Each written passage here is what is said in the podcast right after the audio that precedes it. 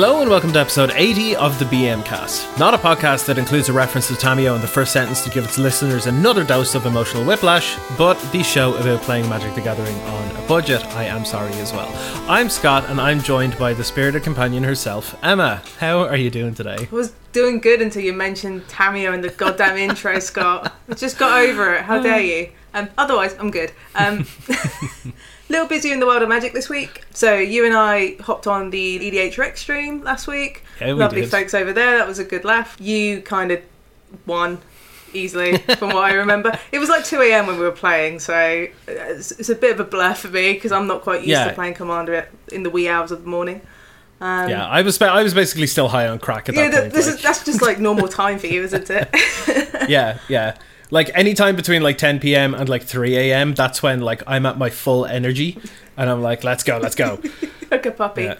Um, so I gave Quintorius a whirl, which we talked about last week. Yeah. So I bought a load of cards for that and had like a playable deck. Um, I'm missing like a Mm-hmm. couple of cards which I'm still wanting to turn up because there's a couple of like commander cards that are quite hard to get hold of. I'm looking at Sevinne's Yeah. Reclamation because card just doesn't exist apparently.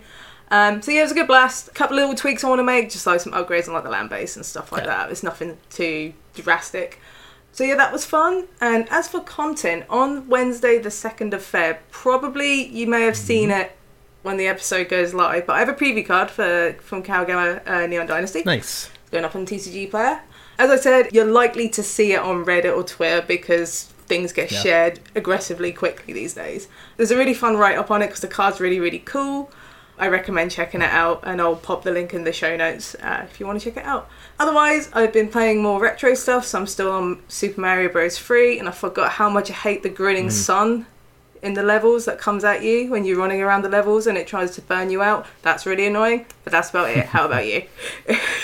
Yeah, yeah, I'm all right. To get the you know content pushing blurb out of the way, my article that's going out this week it's a love letter to three mana rocks in Commander. Ooh.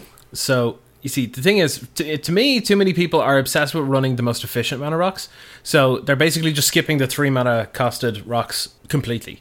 You know, so I talk about everything that they're missing out on because there's so many sweet, sweet options there. I kind of try to explain how the most efficient options aren't always the best. So that's live on Card Kingdom now. You can check that out after the show. And I have been busy brewing again. So fresh off the back of making Velomachus Lorehold Sunforger Wheels deck. Yeah, I think I got all the words in there that Yeah. time. Yeah, okay. Uh, and now I've just finished building a feather deck. Now, I know what you're thinking. Two Boros decks in a row. That seems ridiculous, Scott. What's going on?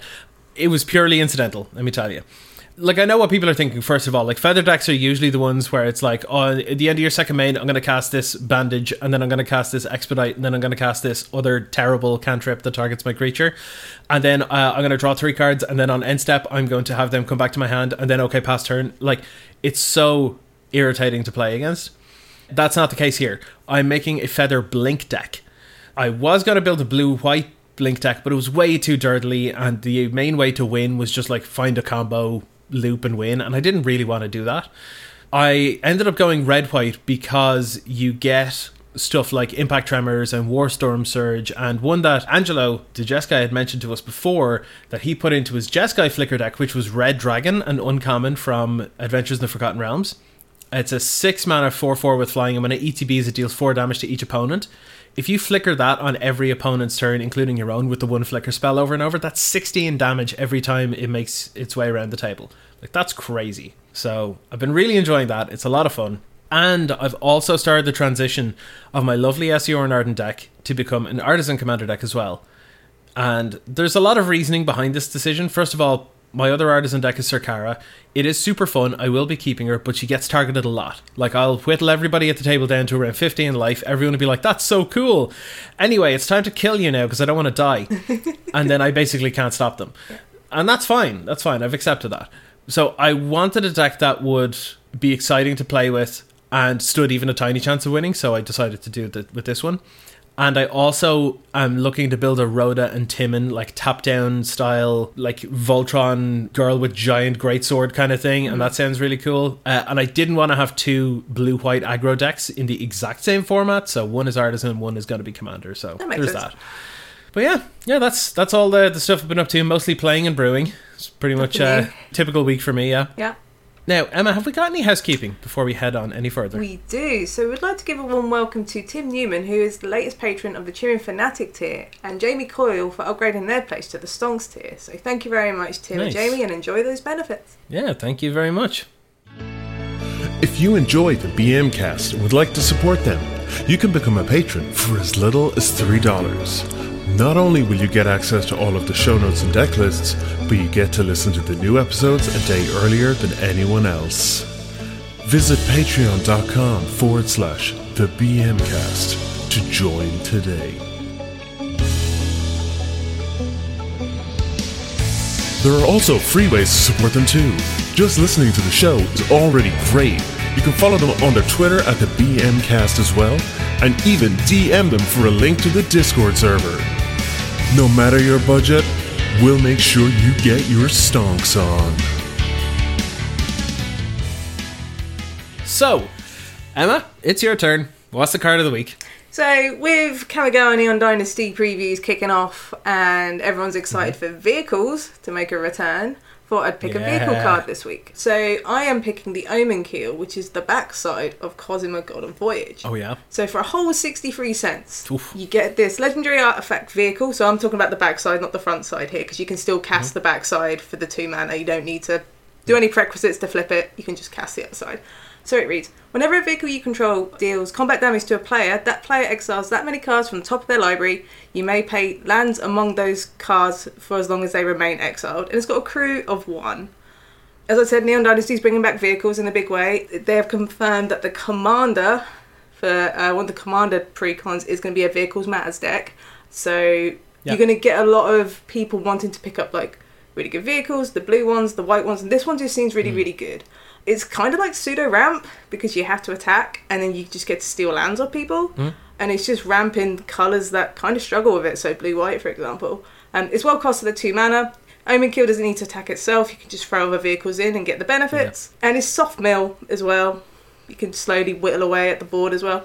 And Yeah. also, it just forces combat. And I really like the idea of forcing combat in Commander. I don't like durdling, so this is another Yeah. this is another nice way to go about it.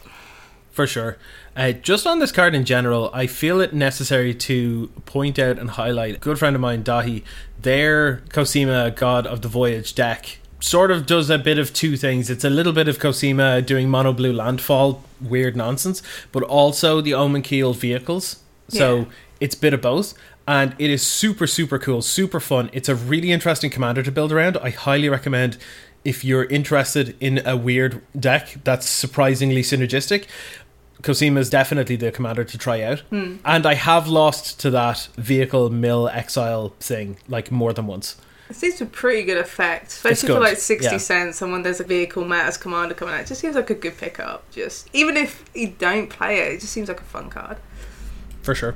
Yeah. All right. So let's jump in. We were talking about Kamigawa and Neon Dynasty. Let's talk about some of the previews now. This is Sunday afternoon that we're recording, so we have seen everything up until this point. Anything else from this point onwards is going to be in next week's episode. But we have quite a lot to talk about here. What we've done is we've kind of cut it down as much as possible for fear of the episode taking way too long. We're going to try and be quick where we can with these cards. There's a lot that we can go into here. I'm going to do my very, very best to try and make sure that this is reined in to, like, you know, within our usual time because I got to be honest, this set is looking incredible. Looking really good.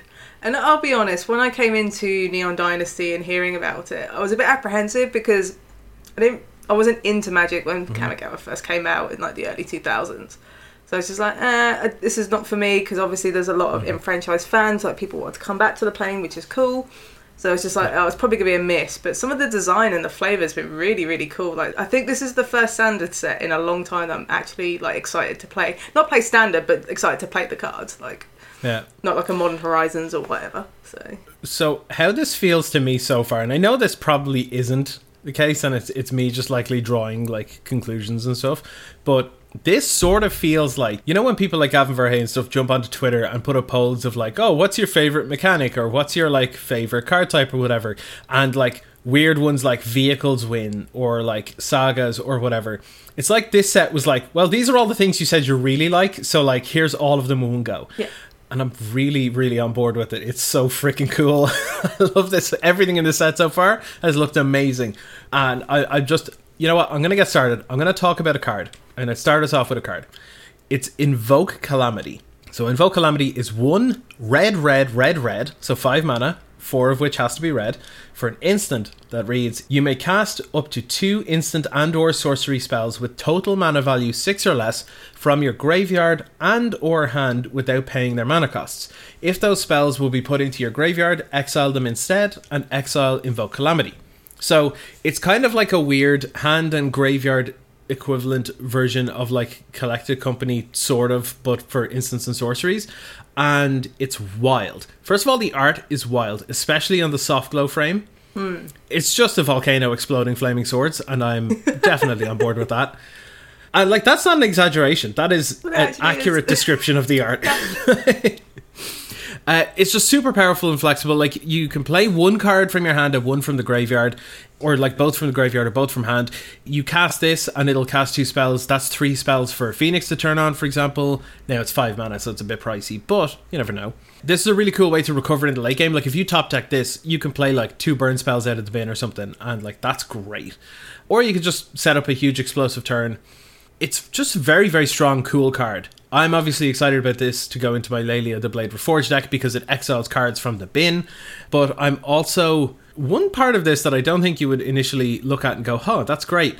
And that is the mana cost. Hmm. So one red red red red is basically telling you you can only really play this in mono red decks. Yeah. because you know we've seen it before where like things have red red or triple red and it's like oh they're basically monocolor decks or whatever but then you see like wild decks that are like three or four colors and they're running like double and triple pips and they're fine with it mostly this is significantly harder that fourth pip is like basically you you might have a light splash but that's about it and I really like this. It's a great design choice because it forces you to go hard into one color in order to get paid off with something as powerful as this. And I really like that design. It benefits you to go closer to monocolor now with spells like this. And as a huge monocolor aficionado, I love this style. I love this design. I think it's great. Now, a card that I'm really excited about, um, which I'm surprised Mm-hmm. people haven't talked about too much, and I just think just because there's been so many previews and just generally just so many good cards around, it's just kind of fell under the radar a little bit, and that is Secluded Mm-hmm. Courtyard. So, Secluded Courtyard is a land, it's an uncommon, this is the important bit here, it's an uncommon. As Secluded Courtyard enters the battlefield, you choose a creature type. Uh, you can tap to add a colourless mana to your mana pool, or you can tap to add one mana of any colour, spend this mana to only cast creature spells of the chosen type, or activate an ability of a creature or creature card of the chosen type. Note, Yeah. note that it doesn't come in untapped, which is the big thing, because there's been issues before, like Zendikar Rising, when you had the party land Mm-hmm. that for some reason came in tapped because they were worried party would be too good in standard or something. I don't know what. Really weird. Yeah, this is like super good for like Pioneer in particular because tribal Yeah. archetypes aren't really a thing or the, on the cusp of being good. Um, you got unclaimed territory. That is the only other sort of tribal land you have. Um, so this is a much needed shot in the arm, uh, especially for stuff like Wars of Humans, which is you know use, use does well in challenges once in a while. It's likely going to replace like Ancient Ziggurat in modern as well, with application like elves, goblins, spirits. The list goes on. In particular, in elves because you can use the the second ability to boost like pay for Ezuri costs and stuff like that, which is really important. Mm-hmm. I, I'm super high on these lands because you need more tribal lands. I think that there's not enough Agreed. of them, and if we're not going to get a Cavern of Souls reprint anytime soon, this is like the next best thing. And it's not a bad placeholder on Cavern of Souls, even if you don't get the uncountable clause. It's just that sort of fixing for multicolored tribal decks. Yeah. Pick four up on release day, and, and you can thank us later because 100%. it's just so good. Yeah. it's incredible God. One thing that I will add to this is that, sure, Cavern of Souls is extremely expensive and stuff, but with Ancient Ziggurat, with Unclaimed Territory, and with this, excluding Cavern of Souls, you could make a budget humans deck here, probably. Exactly. You could do budget tribal, like budget goblins or elves, you know. You, you Yeah. just unlock so much. Um, I'm excited to throw Yeah. these in Bant Spirits and Pioneer because, you know, I don't Oh, have yeah. to run like 20 pathways now just to play all my cards because I don't have Aether Vial. But yeah, this card's just great. And the fact it's uncommon is so good because WotC could have Yeah. easily made this a rare, I think. Yep. Yeah. Next one for me is, I have to say, an extremely pretty card. The art on this is beautiful. We don't have the official name for it yet, but according to Scryfall, the rough translation is Joyful Procession. It is X and red for an instant that reads As an additional cost to cast this spell, you may exile any number of red cards from your hand, and this spell costs two less to cast for each card exiled this way and the effect is exile the top X cards of your library, and until the end of your next turn, you may play up to two of those cards. So, this is very powerful, very, very powerful. So, to explain how this would work, if you were to say pay a red and then exile one card from your hand, that's paying one red mana and getting rid of a card from your hand, and you will impulse draw two. So, until the end of next turn, you could play up to those two cards, and any more than that, and it's incredible power. You know, like you could pump actual mana into it, like on end step or something. Just on your end step, do this, and like look at the top like five or something, and then you get to choose two of them to play. Now, the wording that's here is until the end of your next turn, you may play up to two of those cards. Now, again, this is not an official translation, but if it is, that means that you don't have to choose what those cards are on the hmm. resolution of the spell. You can just at any point play two of them which means that depending on what the situation is at the time, it may change and alter. So you might actually choose different cards at different points, which is really powerful. Belcher players have been talking about running this because you often have spare and redundant red cards in hand, like you have an extra ritual you've no need for, or a second Irencrag Feat, or whatever. It just turns that into two cards off the top that you can choose from, which really lets you dig for the likes of Belcher and, and that kind of thing. So it could be very powerful there. Laelia obviously loves this. Yep. I don't have to say that again. But yeah, I, I see this having a huge impact in a number of different things. Probably more likely to be combo decks, but you know, I'm particularly excited about that myself. So, you know. So one of the cards I think a lot of people saw, myself included, Oh, and I know yeah. you're not a big fan of this card, is Boseiju who endures. So if you haven't seen what it does, so it's a legendary land. This is going to be a cycle. Mm-hmm. There's going to be um, a cycle of each in each that can tap for each color. Yeah. Uh, the legendary lands they come in untapped. They so Boseiju taps for green, but it also has channel, which is an original Kamigawa keyword that they brought back for Neon Dynasty. So it's got channel. So channel is a generic and a green. So you get to you can discard Boseiju, who endures, destroy target artifact, enchantment, or non-basic land an opponent controls. That player may search the library for a land card with a basic land type, so this does include stuff like shock lands, dual lands, triomes, all that stuff. Yeah. They put it into the battlefield and then they shuffle the library. This ability costs one less to activate for each legendary creature you control. So this is just straight up a, a staple for green decks, for green commander decks to the end of time because it's Yeah. free. It's untapped, it's free. You've got a naturalize on, la- on a land when you fancy it. Mm-hmm. In the world of modern, Amulet Titan are very much interested in this because you can Tolaria West for it. If it's in play, you can play it and then you can bounce it back and then channel it away like at a later point in the game. Mm-hmm. As it's got channel, it ignores Teferi's Time Raveler's like ability to, you know, slow down your removal or Yeah. any of your spells. Ignores Chalice of the Void. Wrenn and Six wants this because you can just, you know, get it back from the graveyard and naturalize something mm-hmm. again. Like and like Life of the Loam is another good example because you can just discard it and bring it back. Like the value's incredible. The fact that it's legendary is trying to be the drawback here, but I don't think it Yeah. is because it's you can use one as a land and one as a spell. Yeah. And the fact that someone can get a triome out of the deck is fine because you can just blow that up as well. Like uh, worse come Mm. Yeah. worse.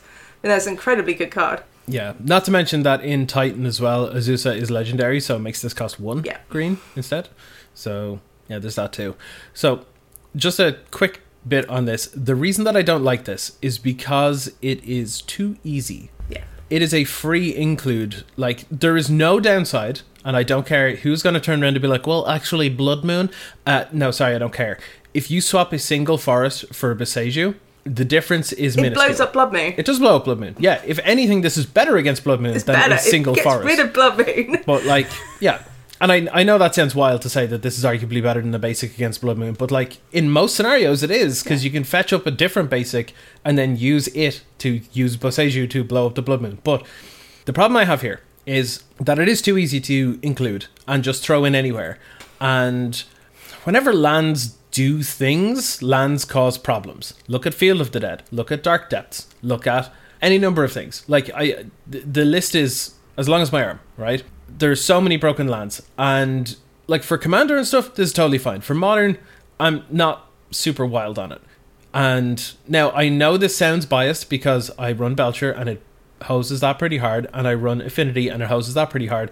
But overall, it's not a great idea to have these, and one of the reasons for that is the likes of Wrenn and Six. I know that people have been saying like, "Oh, Wrenn and Six, you know, this is really good because you can just keep getting it back and keep blowing up like Tron lands or this or that or the other," and that's fine. But the more power that you give to the likes of Wrenn and Six, the more likely it is that Wrenn and Six is going to get banned. And I'm not against that, and I'm not here advocating for Wrenn and Six to you know stay in Modern, Hmm.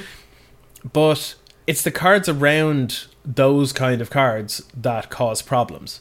Boseiju is kind of one of those for me. Now, am I like super annoyed that they printed this or whatever? No, not really. Like, it's just like with any other piece of hate, you know, you just learn to work around it and it's fine. But I, am not wild on the decision to put such a powerful effect on a land for free and still have it so cheap. Like, if this was four mana, I would be like, that's at least reasonable, you know. But the fact that it's two and often one, that seems a bit much, Yeah. you know.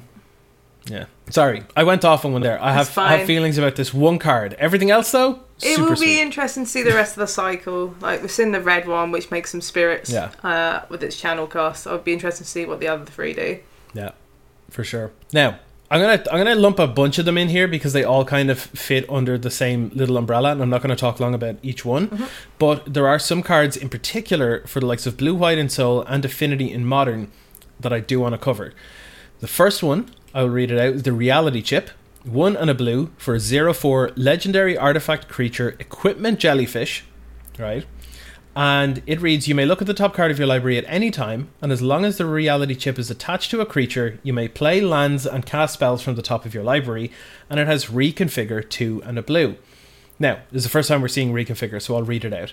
You may pay the activated cost and attach to target creature you control, or unattach it from a creature. And you reconfigure only as a sorcery, and while attached, it's not a creature. So it is, in fact, an equipment when it's reconfigured onto something. And that is very, very cool because by itself, you just look at the top card. That's not a big deal. When you equip this to something, it's now essentially like an experimental frenzy or future sight for artifact decks. And I think that is really, really powerful. You might only need maybe one or two of these in a 75, but it's so strong. On top of that, Moonsnare Prototype is a single blue mana for an artifact that has an activated ability. You tap it and an untapped artifact or creature you control to add a colorless mana. And it also has channel, so you can pay the cost, which is four and a blue, and discard Moonsnare Prototype from your hand. And the owner of target non land permanent puts it on the top or bottom of their library, so obviously they get to choose. But this is essentially copies 5 through 8 of Springleaf Drum. That's Really cool. absurd. That's absurd. Common as well. I'm really excited to see where it lands in Pauper as well because I think it's going to Yeah. make some interesting affinity builds. I don't think it's like Yeah. busted. I just think it opens that space a little bit where you can get a little creative and just do some silly things, but in a in Yeah. a fun way, not in a a tog gonna just kill you in turn two kind of way. Yeah. This is real strong. Pauper aside, Blue White Ensoul now gets eight Springleaf drums, which is absurd, and so does Modern. Yeah. And the fact that it's also just a decent top deck in the late game because it's also just a removal spell out of nowhere, that's pretty good too. So I'm big on that. And then the final piece for artifact decks is Michiko's Reign of Truth. So we have sagas coming back, and they all flip into creatures on the last chapter. I love this So- so much. I love it. It's brilliant. First of all, the mana cost is one to white. The first and second chapters are both the same. Target creature gets plus one plus one until end of turn for each artifact and or enchantment you control. And the third chapter is exile the saga and return it to the battlefield transformed under your control. And it is Portrait of Michiko, which is a 0 0 enchantment creature, human noble, and it gets plus one plus one for each artifact and or enchantment you control. So effectively, the first two turns that this is on the board, it's pumping something else. The third turn, it turns into a threat itself. It's basically like a mini Nettlecyst, Yeah. which is But all that fantastic. glitters kind of. Yeah, yeah, something along those lines. And I think that for two mana, it's incredibly powerful. It's definitely going to go somewhere in either Blue Eyed Ensoul or Affinity and Modern. And I look forward to probably buying two play sets of this because Yeah. I'll probably have both decks, to be honest. Um, I do. We, we talked about this a little bit before we started recording, and we Mm. were just saying like how Neon Dynasty is really going to impact Pioneer, and I think it's going to impact it in a good way because there's just so many Hugely, good cards yeah. you can just slot into Pioneer, and it, it like Pioneer's in a really good spot. It's perhaps a little combo heavy, but it's pretty much in a good spot. Just so just seeing like a set like this inject even more like breadth of different styles of decks. You know, you got support Mm. for Tribal, you got support for Ensoul. It's just like I'm really excited to see what happens to Pioneer when this set drops. Just on a side note, Yeah. I'll be playing a lot of the format. Absolutely. Yeah, I think I'll be doing the same. Yeah. And next up, so you've got a cycle of cost reducers, which is always good for commanders. So you've got like Enthusiastic Mechanaut, which is like for artifacts. You got Jukai Naturalist, which reduces enchantments, and then you got Silver Fur Master that reduces ninjutsu costs. Um, obviously, there is a cycle of the, of the rest. We haven't seen the rest of them yet. I, I would have guessed there's like one for spirits or something like that as well. Um, these are always great to see. They're good in Commander. You can never have enough cost reducers. Um, and they're just generically good in like limited and tribal decks in standard if you choose to play them Yeah. or play standard. Yeah. I think we're gonna yeah, we're probably gonna see cost reducers like you said for the rest of the cycle. People often think that I'm a bit weird when I'm looking at preview sets because I look at small cards like this and I'm like, oh, this is so good. While everyone else is like looking at the planeswalkers and being like, oh, look at the big splashy thing. And it's like, yeah, but these are the things that like fully enable decks in formats that can't quite do it just yet. And Pioneer is a perfect example of this. You're getting like Jukai Naturalist reducing the cost of enchantments. That's enormous. That's enormous both in Pioneer and potentially Modern as well, because there is an Enchantress deck in Modern, and like it's go- this is going to go right in. Yeah. That kind of effect is is brilliant to have, uh, but it doesn't really exist in any kind of like reliable way at the moment. And being able to put those into formats without like, and they're not broken; they're just great enablers. Yeah. And this is the kind of thing that I love to see because you know that like this is now going to become more of a deck, and it means another archetype's going to open up, which means that the format's going to be more diverse and more interesting, and that's Yeah. awesome. And they're uncommon as well, so they're going to be really cheap to pick up. Yeah. A lot of them are going to be FNM promos by the looks of it, given like the special frame that they've released. Yeah. Which is just also great because it means people can build these sort of build around decks, like artifact build around decks, affordably, and that's what we want. For sure. So Yeah. the next one leads into a question from one of our BM Mm. Cast patrons as well. So from Ev the Mage, they ask, "How powerful do you think Spirited Companion is going to be?" I only ask because it seems to be an easy auto include in Enchantress EDH and now Mm-hmm. and forever. If you don't know what Spirited Companion is, it's probably one of my favourite cards from the set because it is a very, very cute doggo. Let's, Yes. let's make that clear. It's a very cute dog. Um, so you get a enchantment creature dog for one generic and a white. That is a one-one, and it reads: When Spirited Companion enters the battlefield, you draw a card. So it's white Elvish Visionary, which is awesome. You know, white needs card draw, and this is just a really cool effect. At common as well. It is a common card. But yeah, they, they are the best boy, and I will not hear anything otherwise. It's best girl actually. Best girl, My sorry. favorite text is she. Yeah. But so I have a lot of thoughts about this, and it's so good. It's so good. Honestly, this is one of my favorite cards from the set as well. Not just because she's best doggo, but it's so good. Like, and when I say good, uh, like I'm leaning back into what I was saying a couple of minutes ago about the cost reducers being really, really exciting for me because it means that more things are going to become more viable. And White has needed stuff like this for a good while now. We've seen some recently, like Search Party Captain and the the Priest of whatever lord, the three mana ETB gain a life and draw card or whatever hmm. from Forgotten Realms. But this is now like the best rate cantripping white creature. And it's fantastic because I think Rachel Weeks actually said it best on Twitter there recently, which was when it comes to seeing improvements for white, particularly in Commander and that kind of thing, you're you, you shouldn't be looking at the huge big splashy cards like the mythics and all sorts of mm. stuff. It should be the just down to earth just commons and uncommons that are like powerful and playable and they don't break anything they don't do anything. It's just good quality of life improvements and this is the perfect perfect example of that. This like i've said is going to go into enchantment decks because it's white. It ETBs draws a card, and it's also an enchantment itself, so it will cause more card draw and more additional synergies and all sorts of stuff. That alone is fantastic, but this will basically just go into any deck. Like this goes into blink decks, Yeah. this goes into go wide aggressive decks, into like a standard or that kind of thing. This will probably go into Boros Monarch in Pauper and Yeah. replace some of the bad uh, artifacts that they're playing that are just like ETB draw card or whatever, because this is now a body as well. Mm-hmm. So yeah, I can see this fitting in so many different places, and I think it is fantastic. I'm probably going to be picking up like 20 copies of this Yeah, because they same. are going to go in like everything, everywhere. They're just so good, I just want to live but the it's dream. so unassuming. I just want to live the dream of turn one Favorite Inspector, turn two Spirited Companion. You're, you're slowly building out your dream curve as time Oh, progresses. yeah, yeah, we'll get there. We'll get there eventually. I'll get Favorite Yeah. Inspector into Cute Doggo, but no, I'm a big fan of the card. I'm probably going to pick up two dozen myself just because I can. It's Yeah. just great. I really wanted to So play with this in Pauper, like Blink decks and stuff, and just Blink Doggo. Is my plan. Yep. Um, also, I've had a second question to follow up the Spirited Companion. In a similar vein, do you think Death and Taxes will make a comeback now the Stoneforge package is getting uh, an upgrade with Lion Sash? And if you don't know what Lion Sash is, it was, I believe it was previewed yesterday or on Saturday by Aspiring Spike. Uh, so Lion Sash is an artifact creature equipment cat.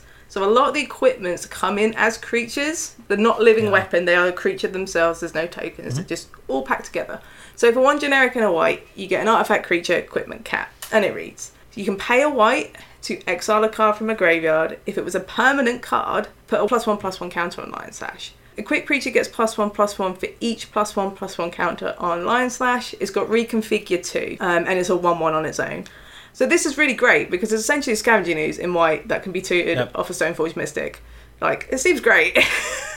and it's just Yeah. good in Pioneer. I would argue It's better than Scooze. yeah, I think it's better than Scooze. And you can play it in Pioneer, it's just an artifact. You play it in Soul because it's an artifact.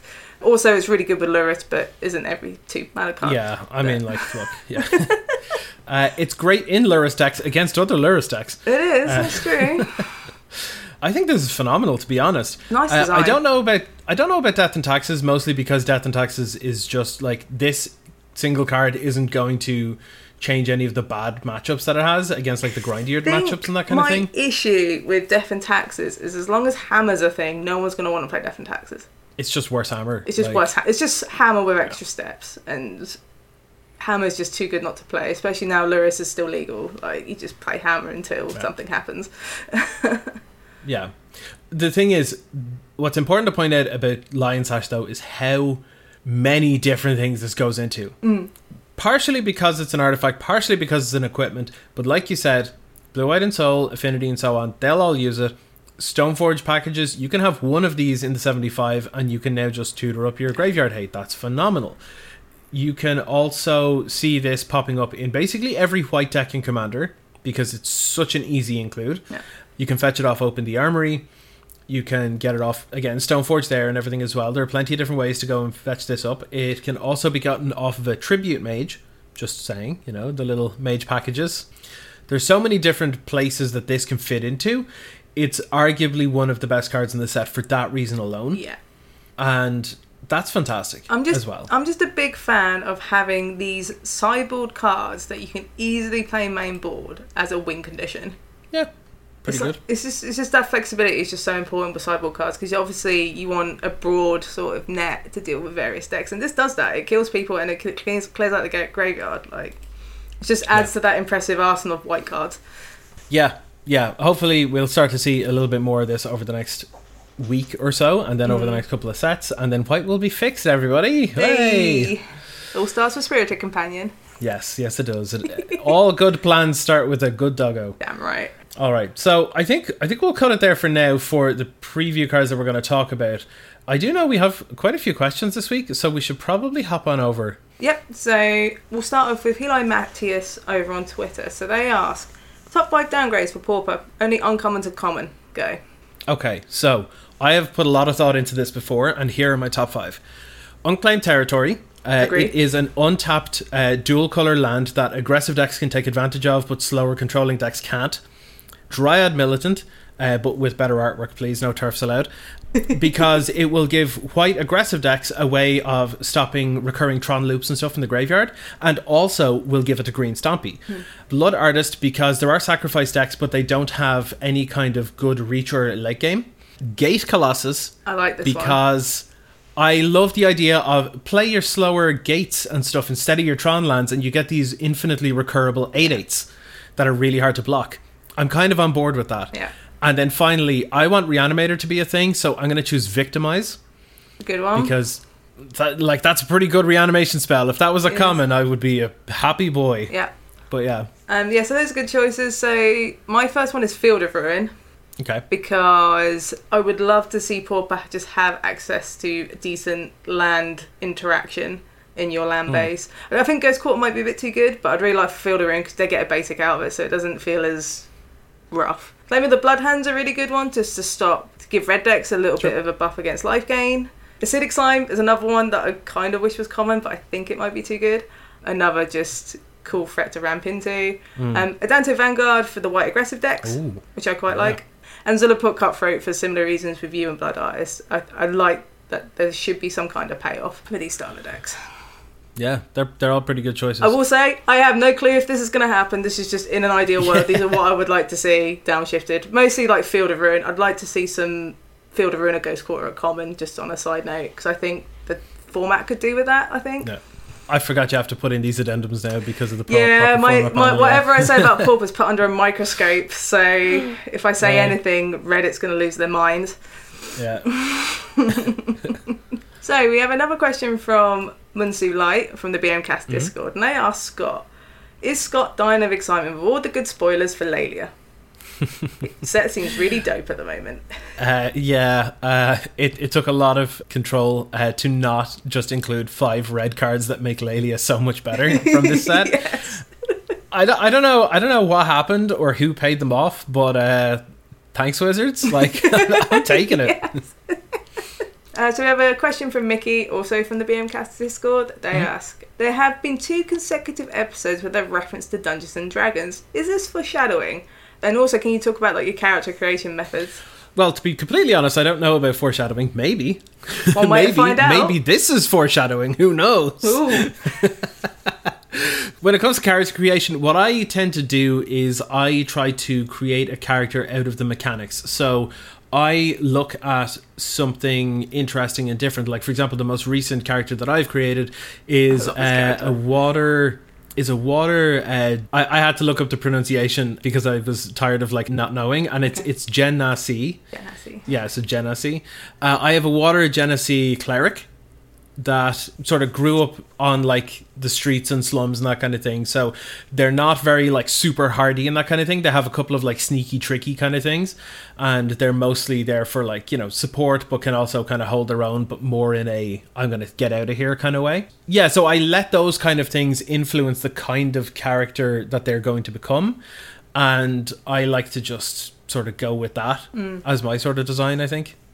Um, mine's a little different. So it kind of depends on the kind of group I'm with, whether they're experienced or not, and what kind of characters they want to play and what classes they want to play. Because having like a diverse set of classes is a really good way just to have a good campaign. So if everyone wants to be like spellcasters for some reason, for whatever reason, they all want to be like bards and wizards and warlocks. It's like, cool, I'll be a like a cleric or I'll be a barbarian, just to give some, just to give that diversity, right? Right. Um, that's kind of how I go about it. I kind of fill in the gaps. Like I'm happy to play any kind of role. Um, it's very rare that I'm like insistent on playing a particular class unless I've came up with a great idea. Um, but mostly I'm just there to fill gaps. Um, So David on the BMcast Discord also asks, which deck are you most proud to have built? Phew. Um, That's a Good one. I'm not 100% sure in terms of modern. I would say maybe the mono red hollow one just because I kind of just invented a new archetype that like sort of existed but didn't before but also like died. But yeah, it's weird. Uh, no one is ever ready for it or used to it or anything, so it's kind of it's kind of gas. I love that. For commander, I'm starting to become more proud of the decks that I've more recently done because I'm noticing a stark improvement in my building. Like for example, the feather deck is a clever design that I wouldn't have done like six months ago. Laelia and Octavia are two particularly prideful ones of mine. Like I, I think they're the two decks that I've sort of stuck with the longest. I think we were talking about this before the cast. They're the ones I'm starting to get known for, Laelia in particular. And every time I play it, at least one person at the table, like Joey was during the week there on the EDH Rec cast stream, was like, "What is this?" And Angelo in the chat was like, "You love to see it. Laelia does this every time, and it's so great." that feels good. Yeah. Myself. What about you? I'm trying to think of mine. Like honestly, I'm a bit stumped because I, I don't really play too much Commander, so I haven't really built anything innovative there. Hmm.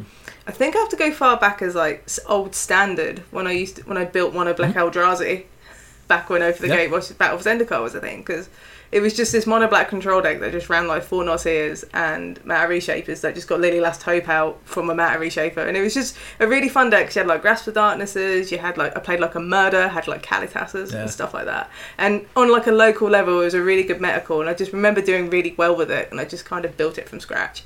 And I just remember that being a cool feeling. Yeah. Then we got a question from the Joe Cheney on the BMcast Discord. Where do you reckon this set, as in Kamigawa Neon Dynasty, will land in mm-hmm. terms of power level? Is it shaping up to be Throne of Eldraine number two, Electric Boogaloo? I mean, yeah, kinda. That's quite a, that's quite a question. Well, the thing is, I think it is very, very close to the power level now. Again, based on what we've seen so far, obviously, I think it's very, very close to that kind of power level. But what's weird is that I think it's a good thing. And the reason that I think it's a good thing is because it is putting in a load of enablers for existing things, like I said earlier, in Pioneer, hmm. rather than going, look at these busted cards, we're now making new archetypes from them. And Eldraine did that with the likes of Fires of Invention or whatever, and they're still all down in Pioneer and stuff. We're instead getting a lot of things that like buff up things that already exist but aren't quite there in that format at least. As for standard and stuff, like I don't really care because I don't think anyone's playing it anymore, so No. it's kind of whatever. Their format. Apologies if you do play standard and you're listening. Rip, I guess. But like yeah, I think they've actually kind of nailed a high power level set that doesn't feel broken. Yeah. At least so far. It helps because we because we kind of gathered as an artifact set, right? Yeah. And a big part of that is that the artifacts are actually have coloured mana costs Yes. as opposed to colourless, which I think is huge. I think if they were all colourless, it would be having a completely different conversation. Yeah. Honestly, colored artifacts are one of the best designs in the past Yeah. forever because I was just saying this Emma again before the cast that I took an example from Adventure in the Forgotten Realms, the precons, Belt of Giant Strength. Feels like a green card. It's definitely an artifact, but it's a green card. It's Yeah. got to be. Having it as a green artifact is awesome. It's so cool. It feels right. If that was colorless, it'd be like, mm, why are you putting that in your like mono blue deck or whatever? Yeah, like it, it wouldn't make sense. It wouldn't add up.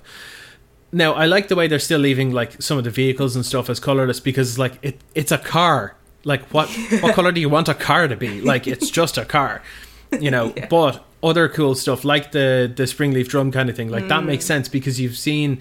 Remember the blue steel deck from Modern where like it had Blue the steel. was it the architect or whatever the one that taps your Oh, yeah. things for colorless and yeah it's similar to that. It feels like that kind of thing, you know so like they they feel flavor wise and mechanics wise they feel much more cohesive and, and Yeah. consistent and i think that's also helped make sure that they're not too busted because they can't go in every deck Not Canada I 2.0, really like which is good. yeah Uh, we got a question from Coffee that we kind of answered earlier, but I'll put it. I'll say it again here. Hmm. Is Modern Charbelcher going to take a hit with the printing of Besiege? L- no i don't think so um like it's just another hate piece. It just exists. It, we're just gonna have to play around it and that's fine. I do know that they are looking at stuff like invoke calamity where they're like oh what if we use this with like i think they're looking at like copy spells and Interesting. like Irencrag Feat and stuff to make like enormous amounts of mana and like do Yeah. something with that or potentially go infinite that way. And so there are like other things that we're getting in the set that are helping to give it different angles of attack if needs be. So yeah, sure, this is basically a Stone Rain on land for us, but we have other things that are coming in too. So I think it's going to just balance out really. Yeah. Um, Bo Schwartz asks on the Discord, and they ask, uh, Alchemy has made it possible to nerf bu- um, buff cards online. Do you have any pet cards or commanders from the past that you wish you could just give a little push to make it work? I'm Um, stumped on this one. I'll be honest. Nothing so- really came to mind. Personally, and I, I kind of gave it away with the with the inclusion of Gate Colossus there earlier. Yeah. I would love Gates to just be a thing a cool- in some cool format. I really love that Yeah. standard. It's really affordable as well. Yeah, it was really cool. It was really fun. I see. I have a personal affinity for it because it was one of the decks that I was known for playing when I was streaming, Mm-hmm. and every time I cast a Gates Ablaze, I would scream "Gates Ablaze, and like it was a whole thing. And on top of that, I also won the War Chest Store Championship with it, beating like some of the better players in Yeah. the Dublin area and stuff. So like I was very proud of that, Yeah. and it was all done with like a eighty euros deck or something, you know. So I would like to see that get a little better support, though we're not going to get that for a good while because we won't be back in Ravnica for a long time. But I don't know. Like to be honest, anytime I wish something would get a little bit of a buff or a boost or something, not too long afterwards, a set comes along and comes up with like a couple of random cards where it's like, oh, suddenly this is Yeah. better now, and I'm.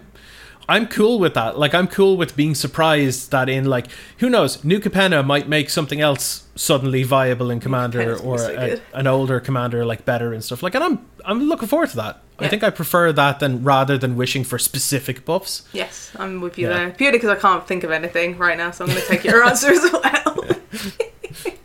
Unless we've got a question from Ozzy from the Discord, and they ask hot mm-hmm. chocolate, tea, or coffee. I know your Oh. answer. Do you? Has to be tea, right? Well, sort of.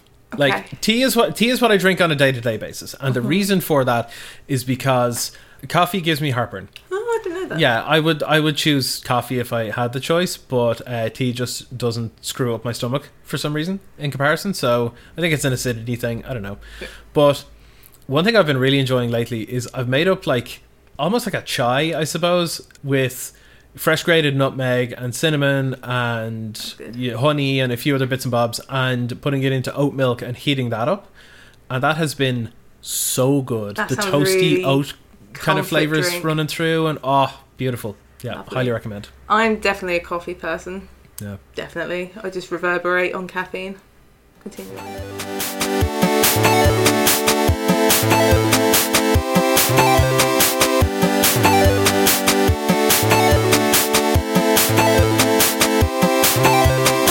Thank you for listening to us here at the BM Cast, and a special thanks to our patrons. However, we've had more patrons join recently than we could fit into the usual outro, so I've got to speed things up a little bit.